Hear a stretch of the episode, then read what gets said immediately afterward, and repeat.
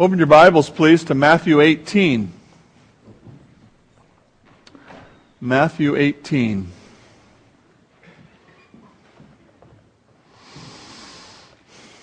Not long after I became a uh, volunteer firefighter many, many years ago, I had an opportunity to take the emergency medical technician class, so I did. Uh, and, uh, you know, uh, people use the word medic or paramedic to refer to just about anybody who comes out on a, a medical call. That's not quite accurate, of course. The, the entry level people are called EMTs or emergency medical technicians, and then the advanced people are called paramedics. And the EMTs are, are trained and prepared to do what's called basic life support. And uh, if you are an ambulance driver, you have to be an EMT in the state of Washington. That's how the uh, regulations work there is there are certainly lower levels of preparation as well. So I took my EMT training and uh, enjoyed that and passed my written test and my practical test. Got that special patch for my uniform and uh, uh, began responding to calls. And it wasn't long after I finished my training that I got a, a, medic call along with whoever else was in the fire department at that time. We got a call, and the way it would work, of course, is you, you get the page, you respond to the fire department.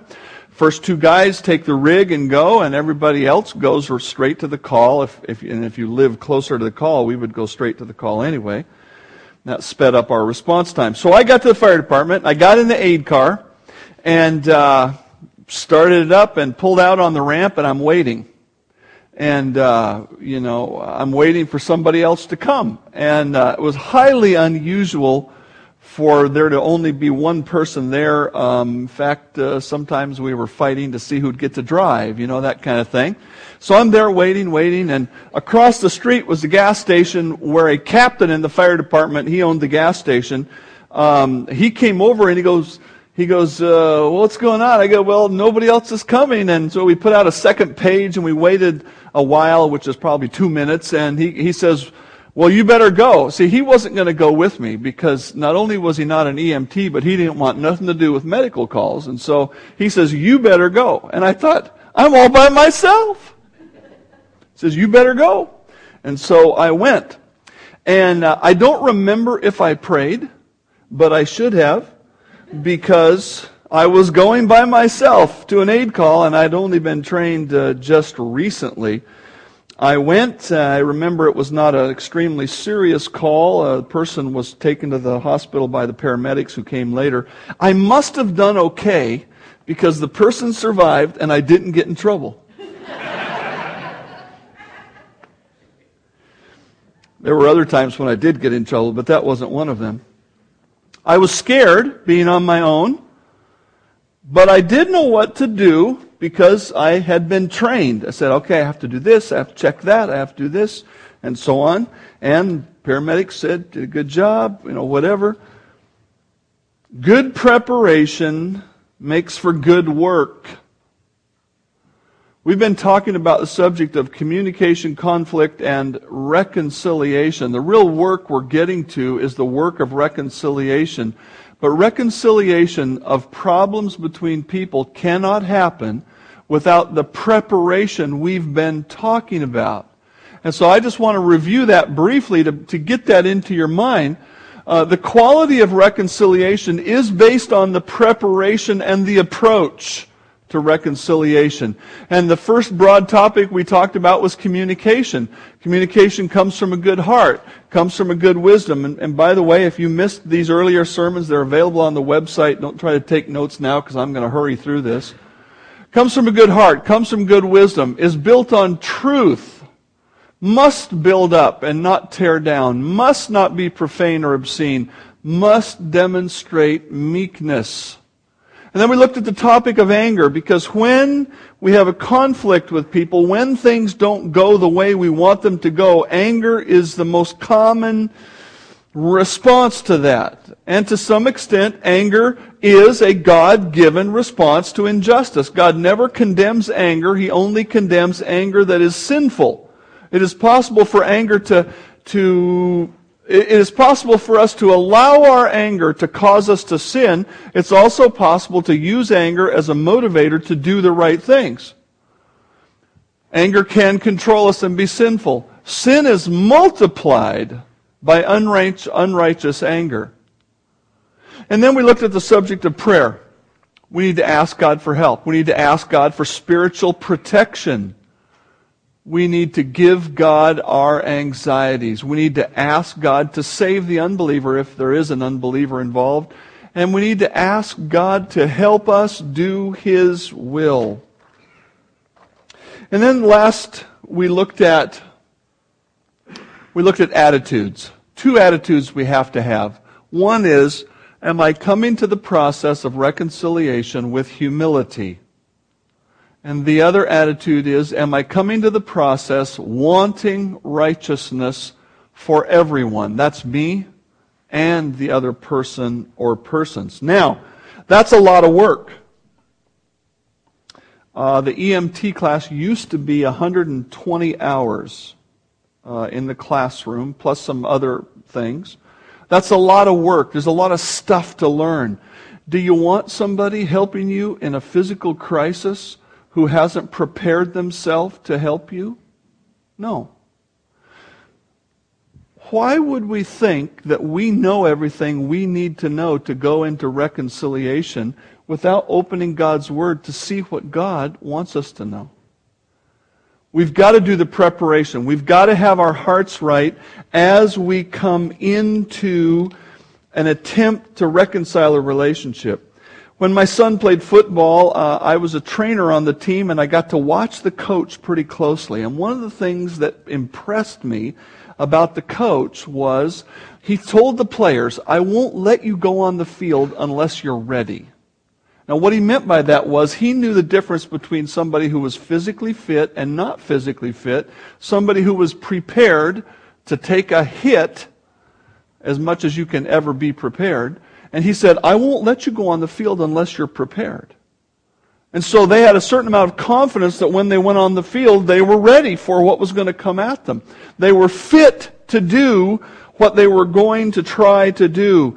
All of this preparation work is what makes you fit to do reconciliation. If you have had failed attempts at reconciling problems, one of the places to look would be the preparation. But then once we've done the preparation, we have to do the work of, of, of reconciliation, which begins with a confrontation often. Read Matthew 18 with me, please. Follow as I read Matthew 18, verse 12. What do you think? If a man has a hundred sheep and one of them goes astray, does he not leave the 99 and go to the mountains to seek the one that is straying? And if he should find it, assuredly I say to you, he rejoices more than the sheep, more than the sheep, uh, more than over the sheep that were lost, that were, that were not lost. Even so, it is not the will of your Father who is in heaven that one of these little ones should perish. Moreover, if your brother sins against you, go and tell him his fault between you and him alone. If he hears you, you've gained your brother. If he will not hear, take one or two more with you. We're just going to stop at verse 15 today. You know, I've never noticed before that these verses on reconciling a relationship come right after Jesus said, when one sheep gets lost, people go after the one sheep. It helps me to understand again and afresh that the heart of confrontation is restoration. Confronting somebody in a Christian sense is not about punishment. I would even offer this to those of you who have parents of young who, who are parents of young children currently. Confronting your child about their behavior is not about punishment and even the physical discipline you may give is not about punishment, it's about restoration and change. A child can't pay for what they've done. Only Christ can pay for sin. But confrontation, whether it's of a small child or an adult, the purpose should be restoring.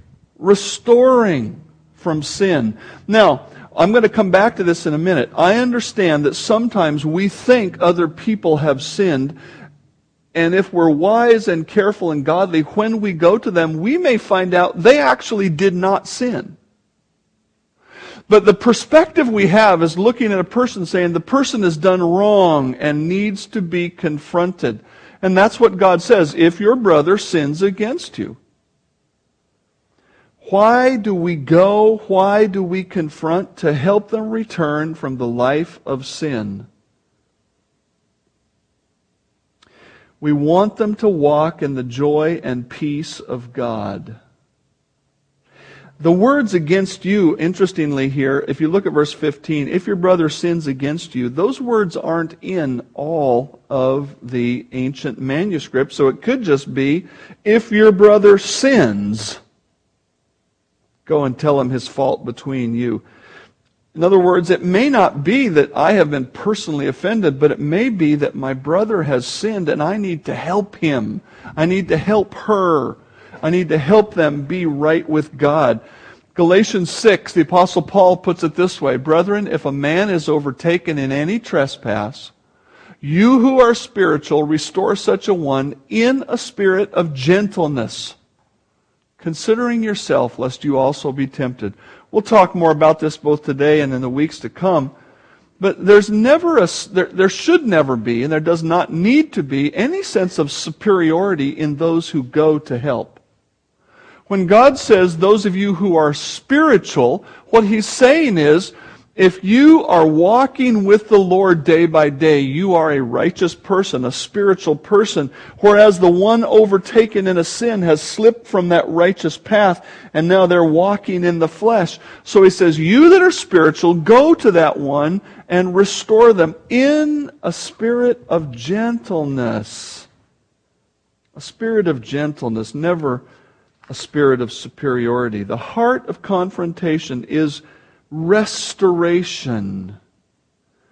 Having had knee surgery and the challenge that it brings, I am much more aware of other people who are limping or using a cane. I don't think I used to notice it so much, honestly.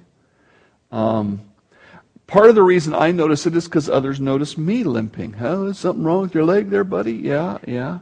Still getting over that. This week I saw a woman laboring with a walker like this at Fred Meyer. I thought, oh, boy, lady, if I could, if I could relieve you of that pain, I would. We need to look at other Christians and say, if I could relieve you of that pain, I would. That's the heart that God wants us to have. It's not a heart of punishment. It's not a heart of getting some relief for our own sense of hurt. It's a heart that says, I'd like to help relieve your burden. We need to imagine the hurt that people are in and ask God to give us the courage to help them get back on the path with Him. The heart of confrontation is restoration from sin. The need for confrontation is the existence of sin. Go to your brother, tell him his sin. This requires the person who is going to look honestly at words and behaviors and assess whether there is sin or not. Because we also have conflict over preferential issues. And, you know, we, we know that sin is defined in the Bible. um, I appreciate when the camp kids are honest enough to say, no, I really didn't learn that much new stuff. Okay? You know what that means? It means they've been well taught in our Sunday school, in our Awana club, and in their home. And I understand that. Sometimes, sometimes it's 90% old stuff and 10% new. Uh, this isn't new, is it to you? What did you learn today in church? Well, I learned that the Bible defines sin. Duh. Okay. Now here's where the here's where the big duh really comes in. If you're going to confront somebody about sin, it should be something written in the Bible. Because if you're calling it a sin and it's not written in the Bible, you might have misidentified it.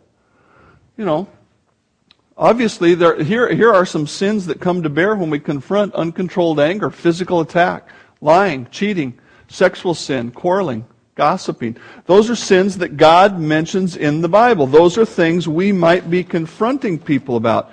The Bible defines sin. If we think somebody has sinned, we should be able to open the book and show them their fault. Now, one of the words that gets substituted for sin is the word offend. You offended me. Now, we know that the word offense is in the Bible. In fact, the, the Bible says don't give anybody an offense. And so we've, we've sort of mistakenly mashed some stuff together and said, if you offend me, you've sinned. Well, if you offended me in the biblical sense, that would be true. What does the Bible mean when it uses the word offense? There are two different words translated offense in the New Testament. The first one means to snare, and the second one means an obstacle. And the idea is that uh, if, if somebody was walking along and somebody, you know, I'm walking along and somebody throws the obstacle in my path, they have offended me. They have caused me to stumble. The other word, snare, is actually the word in Greek that referred to the little part of the, the little part of the trap where you catch an animal where you put the bait. The bait looks attractive to the uh, animal and the animal goes after it, but when the animal gets it, he's ensnared. He's, you know, the fish with the worm. He gets hooked up by the hook. And so the scripture uses these two different words. And these two different words are used in, in uh, they're used interchangeably, but in only two contexts. And the first context is the context of Christian liberty. Christian liberty.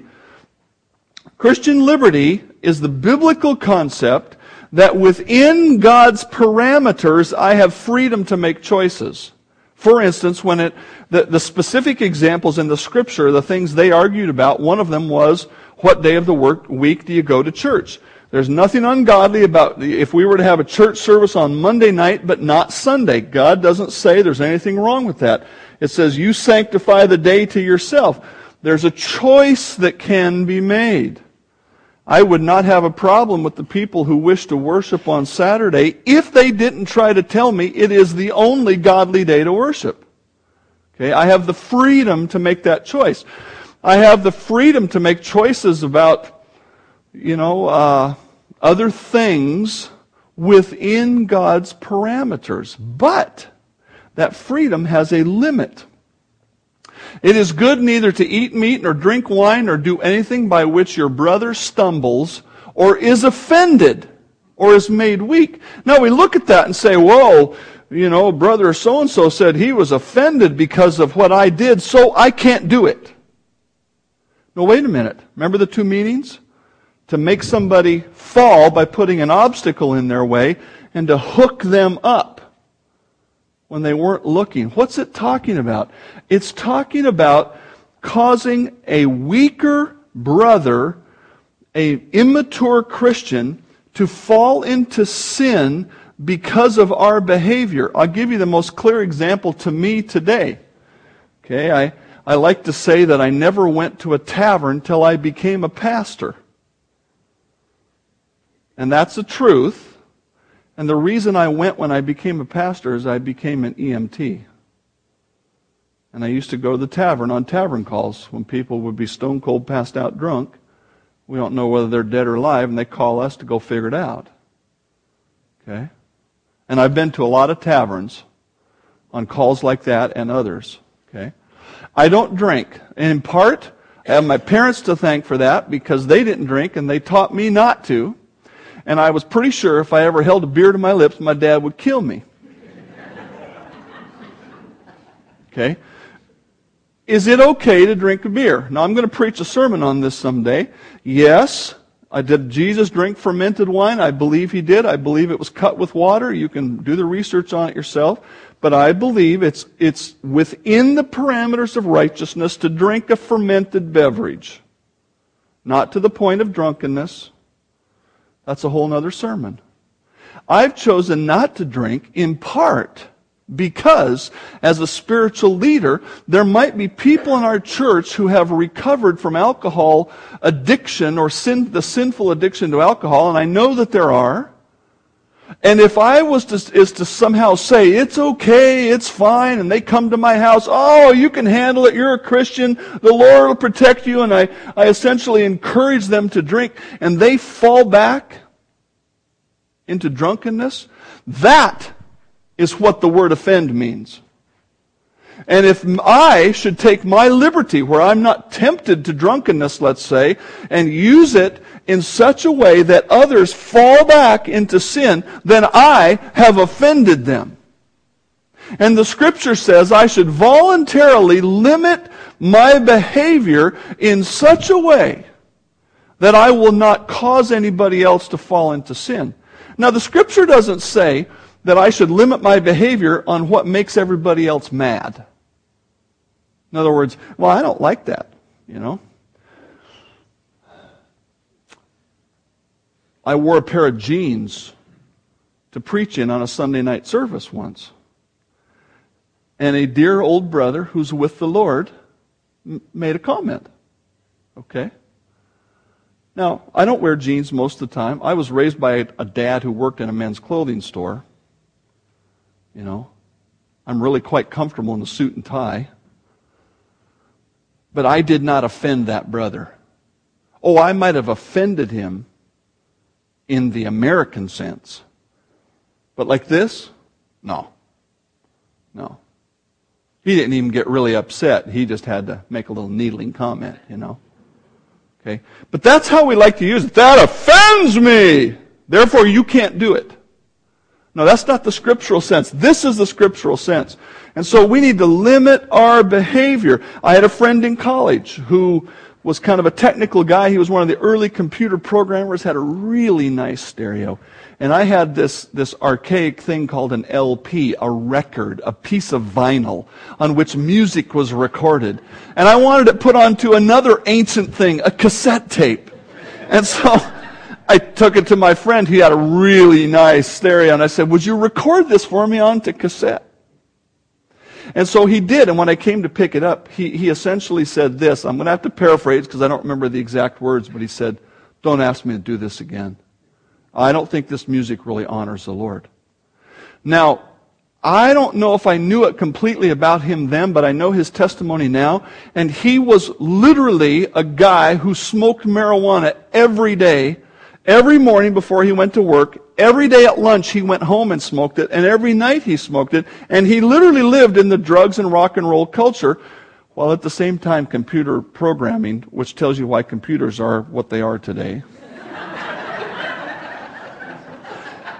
but this fella associated really upbeat music in the Christian sense, he associated that with rock and roll and drugs and that whole culture in the unchristian sense.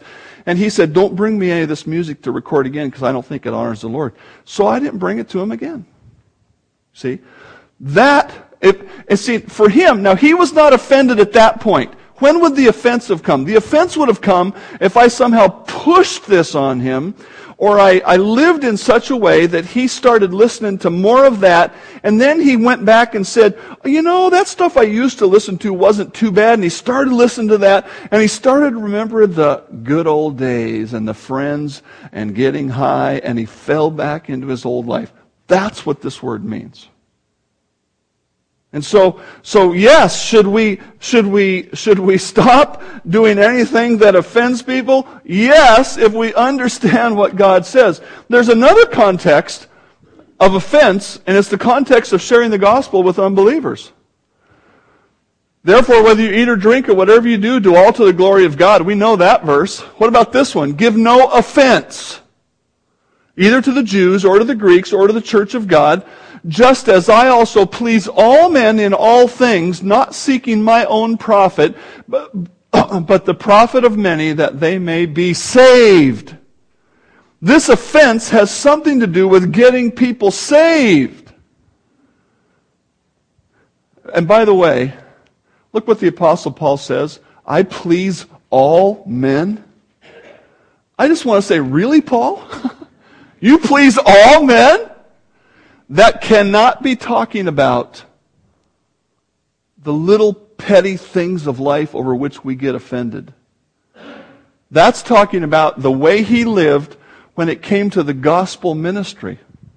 And that comes right back to some of the issues they were dealing with had to do with food, uh, had to do with days of worship, uh, you know, um, had to do with whether their beard was long or shaved, their hair, different, there's some different things that had to do with Jewish law. And so what the apostle Paul did, if he was going into Jerusalem to preach the gospel, he conducted his life like a Jewish person would within the Old Testament parameters. If he was going to Greece, he would conduct his life in a way that would be suitable to them, not uh, going into sin. And let's just put this in real shoe leather for the Apostle Paul. He would have ate ham in Athens, but not in Jerusalem. You understand the pork issue for Jews? I mean, it's that kind of thing. He said, I am all things to all men. Why? That by all means I may win some. This is about the gospel. I give you a, a, a, prime example of this in today's world. We support a missionary in a country that I won't name because this goes out onto the internet, is in a country with a majority of people who oppose Christianity. And there are two major religious groups in that country. One of them doesn't eat pork, and one of them doesn't eat beef. And so our missionary said to me, and he is a national from that country, Okay? He said, We eat a lot of chicken. Give no offense. That would be a spiritual offense to those people. They would look at him and they would not even listen to his message if he was breaking their dietary rule. That's what it means to offend somebody biblically. Now, how does this affect confrontation? We need to be careful to separate disagreements and preferences and perceptions from actual sin. Now, we still need to work at peaceful relations even when it's a disagreement. You know, uh, we're going to have uh, chocolate chip instead of coconut cookies. Oh, I hate coconut. no, I don't hate coconut, by the way. I'll take either kind. You know, uh, can we, we have disagreements about stuff that's little and piddly and sometimes it's medium. You know, how are we going to do this or, you know, how are we going to organize that? Those, those are legitimate disagreements, differences of opinion. We have to work them through, but it is not a sin. And it is not an offense. Just because somebody did something that I don't like, it doesn't mean they have sinned or that I have been offended. I need to work those things out. But when something rises to the level of sin, there needs to be confrontation. And the action of confrontation needs to be personal, the scripture says. Verse 15 If your brother sins, go and tell him his fault between you and him alone. Now, I understand that there is somewhat of a prescription, a plan, a procedure being given by Christ, but I also know that there are principles. And here's what I mean by that. Galatians chapter 6 says, if somebody is overtaken in a fault, you, that's a plural, you who are spiritual, go and restore him. Matthew 18 says, go and tell him your sin between you and him alone the thing that I want you to understand is sometimes we get hung up on, on the details of following what we think is a scriptural procedure, and I think we would be wise to grab the principle. The principle is look, if you see a sin in your brother, you go talk to him. Would it be okay to take someone with you? Sure it is. But God knows how we are built. He knows what He is going to bless. And He says, go and tell him your sin between you and him alone. God could have left the word alone out. He could have just said, go and tell him his sin, but he added the word alone. And so we say, okay, I need to go to him. The greater question I want to ask is, why don't we go to the people that we believe have sinned? Well, number one, because it's hard. It's hard. If you were to put stuff on a hard scale, you'd have witnessing to an unbeliever here, and right next to it is going to your brother who sinned. It's hard. It's hard. It's going to be, it's, you know, we imagine how they're going to receive it. Whatever. It's hard. It's easier to go to our best friend who will support us. It's easier not to find out I might have made a mistake also in this process. It's hard when the other person won't admit what's wrong.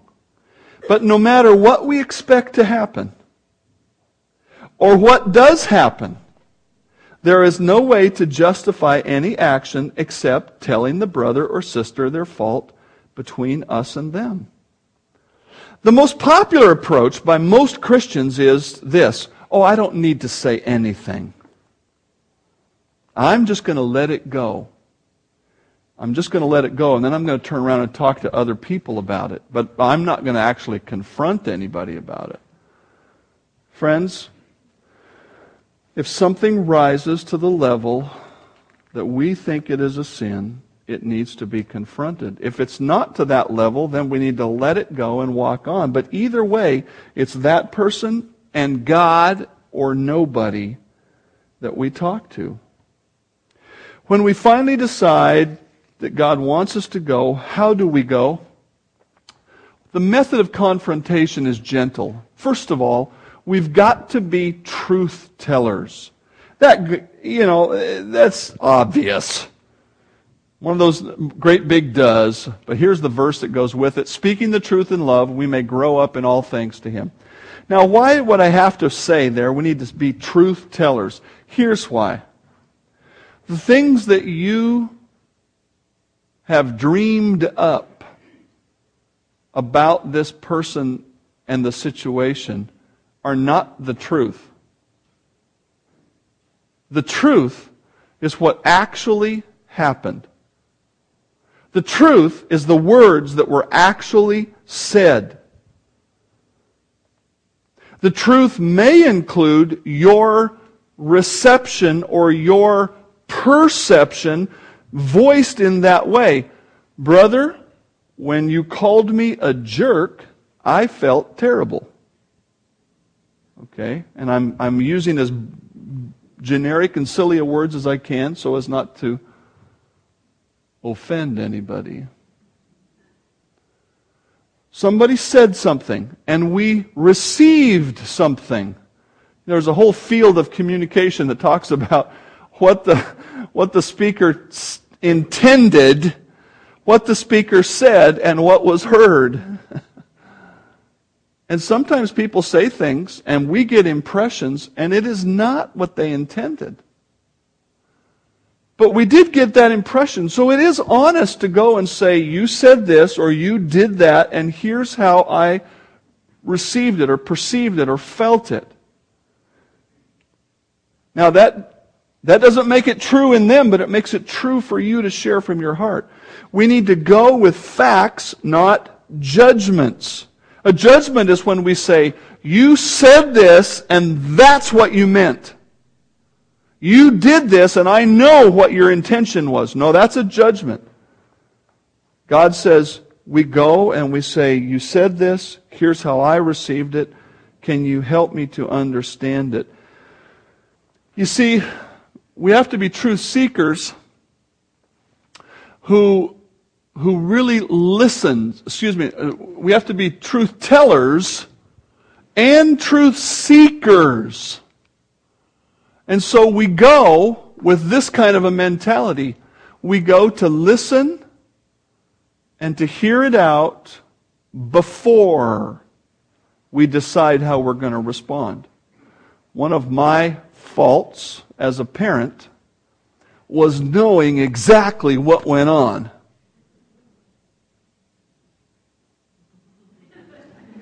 Can I get a witness? For those of you that are new, that's my daughter. And so many times I had to apologize. I'm trying to do better at that. not just as a parent. You know, you hear something and you, your first thought ought to be, I need to hear some more. See? He who answers a matter before he really hears it, it's a folly and a shame. You need to be a truth seeker. Are you seeking the truth in the confrontation or are you just seeking to be justified in your own perspective? That's not being a truth seeker. James says, let every man be swift to hear, slow to speak, slow to wrath,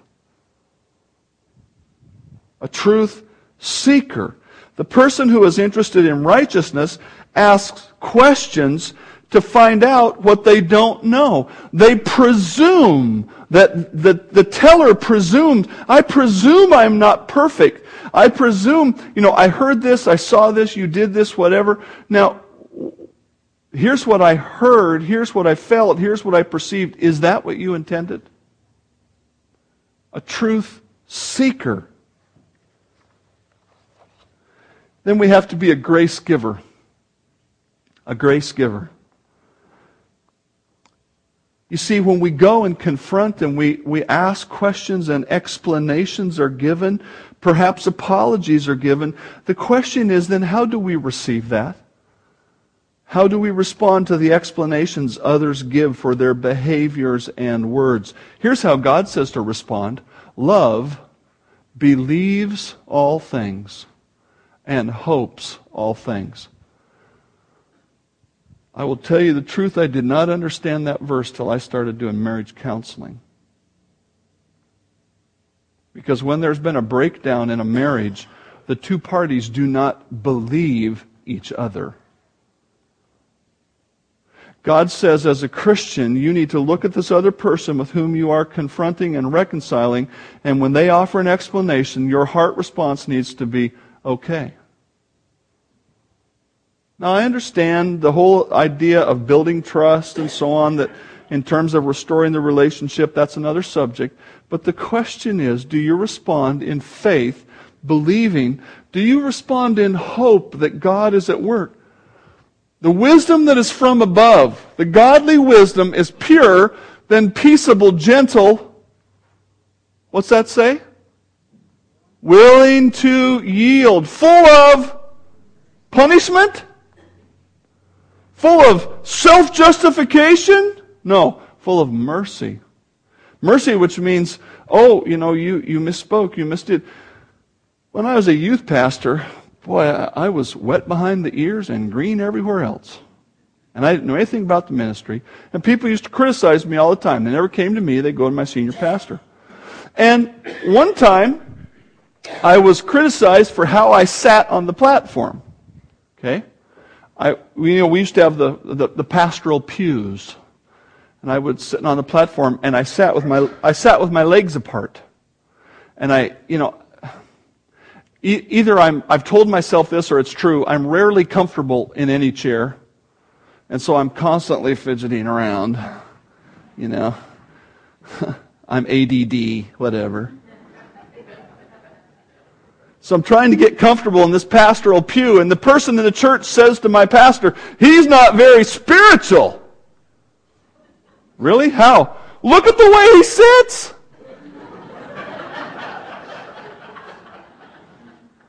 Where's a chair? Give me a chair.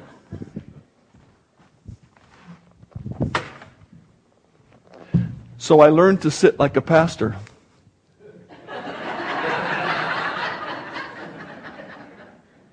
And nod.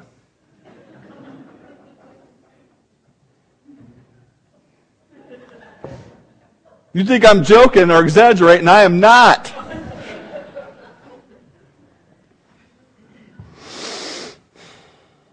The wisdom that is from above is full of mercy. It's willing to yield.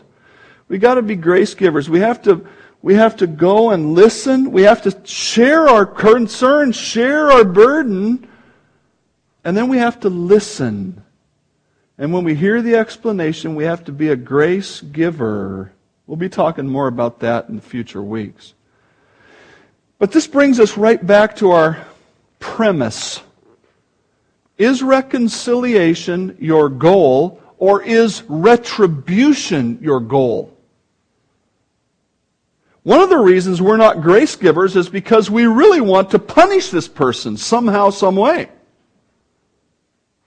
God says, no, it's not about that.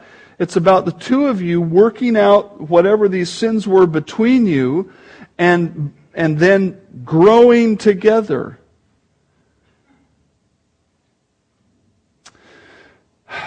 One of the early lessons I learned as a firefighter was not to put water on the flames.